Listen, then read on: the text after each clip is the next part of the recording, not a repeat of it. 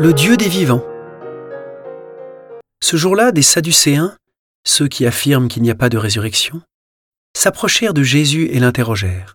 « Maître, Moïse a dit, « Si un homme meurt sans avoir d'enfant, le frère de cet homme épousera sa belle-sœur pour susciter une descendance à son frère. Il y avait chez nous sept frères. Le premier qui s'était marié mourut. Et comme il n'avait pas de descendance, il laissa sa femme à son frère. Pareillement le deuxième, puis le troisième, jusqu'au septième.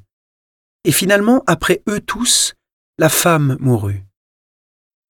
Alors, à la résurrection, duquel des sept sera-t-elle l'épouse, puisque chacun l'a eue pour épouse? » Jésus leur répondit : « Vous vous égarez, en méconnaissant les Écritures et la puissance de Dieu.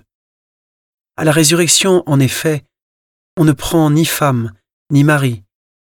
On est comme les anges dans le ciel. Et au sujet de la résurrection des morts, n'avez-vous pas lu ce qui vous a été dit par Dieu ? Moi, je suis le Dieu d'Abraham, le Dieu d'Isaac, le Dieu de Jacob. Il n'est pas le Dieu des morts, mais des vivants. »